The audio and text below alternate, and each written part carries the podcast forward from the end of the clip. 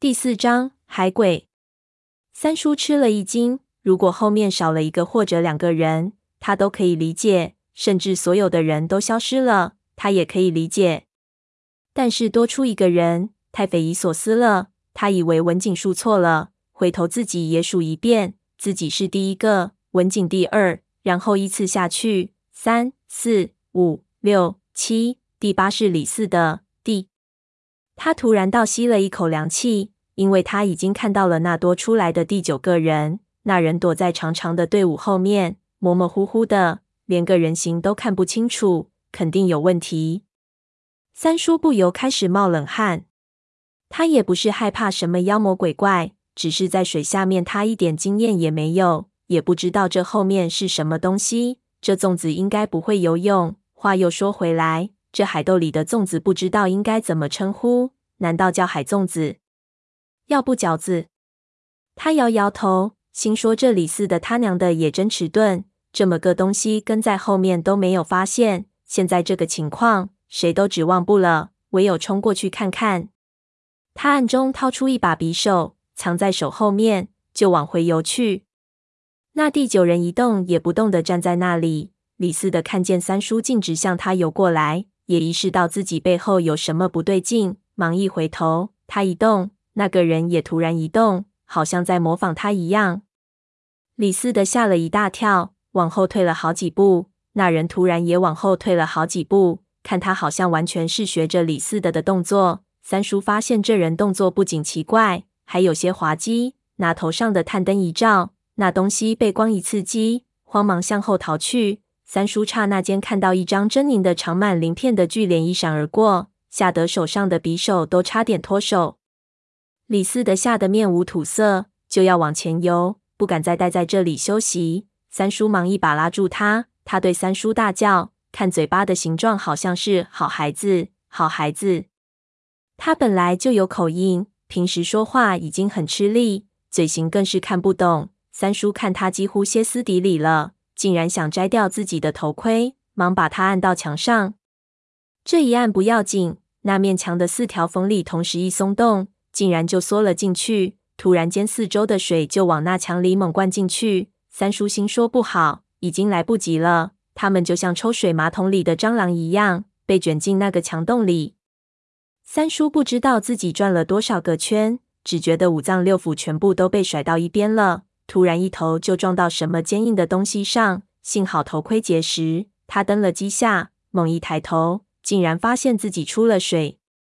其他人都和他差不多时间，有几个女生都在头盔里吐了，那恶心就别提了。那歌怎么唱的？最恶心的不是看到腐尸，而是淹死在自己的呕吐物里。几个身体素质比较好的忙扶住他们，不让他们沉下去。三叔也一把抱住文静。他用探照灯一照，发现似乎已经达到了明殿，拿出防风打火机打火，火能烧起来，有氧气。于是做了个 OK 的手势，示意空气没问题。他们几个把沉重的头盔一掀，刚吸了第一口气，几个人同时叫道：“好香啊！”墓室里一股非常好闻的香气，很淡，但是很提神，也不知道是什么东西发出的香味。三叔遇到过奇臭无比的墓室无数。这有香气的还是第一次，不由纳闷。他用探灯一扫，发现这个墓室并不是主墓，可能是个耳室，因为里面没有棺材，只有一排排的瓷器陪葬品。这些东西应该是墓主人生前用过的，而他们现在就在那耳室中间的一个圆形喷泉眼里。三叔又看了看这里的装饰，越看越疑惑。墙壁上都是壁画，因为有水汽，被腐蚀的很厉害。他只能隐约看到壁画上画的，好像全是人的影子。这些类似影子的图案，什么姿势的都有，长的、矮的、胖的、走路的、跳舞的，每一个都非常逼真，好像是真人影印上去的一样。但是所有的影子都很怪，他们的肚子都非常大，好像孕妇一样。文景在壁画研究方面造诣很高，但是他也看不出一个所以然。倒是那个李四的。看到这些壁画，吓得脸都发青了，大叫起来：“海鬼！这里有海鬼！这个是个海鬼墓！”三叔想起刚才看到的那个怪物，心说：“难道那个东西就是海鬼？”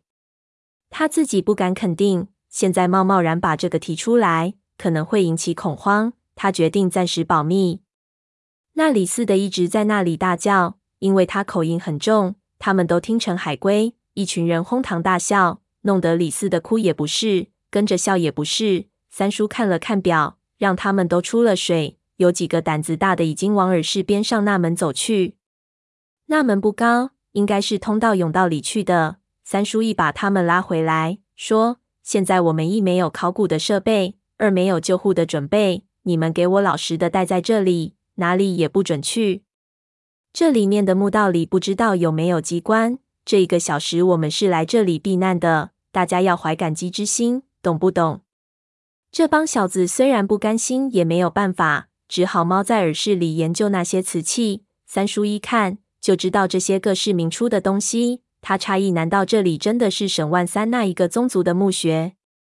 不过他古董看得太多，没什么兴致。眼下倒是比较担心这空间的空气够不够用。他又核对了一下人数，这下子对了，他松了口气。这几天他实在是累得够呛，也没好好休息，现在正好打个盹。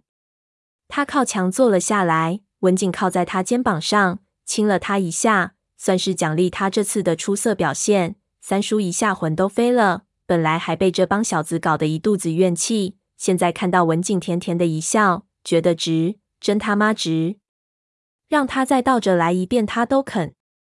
他们休息了一会儿，潜过水人都知道，如果没有长时间的水下操作经验，一次潜水的是非常消耗体力的。三叔虽然体力不错，但是和那些人比起来，身体还没有适应。现在身体放松下来，竟然开始打哈欠，又加上那香气，好像有让人凝神的效果。一下子他就觉得非常非常的困。他迷迷糊糊对文景说：“我睡一会儿，如果时间到了就叫我一下。”那种困乏似乎不正常，但三叔已经来不及去思考，只朦胧的看到文景温顺地点了点头。他鼻子里都是淡淡的香气，不知道是文景头发上的体香，还是古墓特有的那种味道。总之，他几乎就在瞬间，马上就进入了睡眠。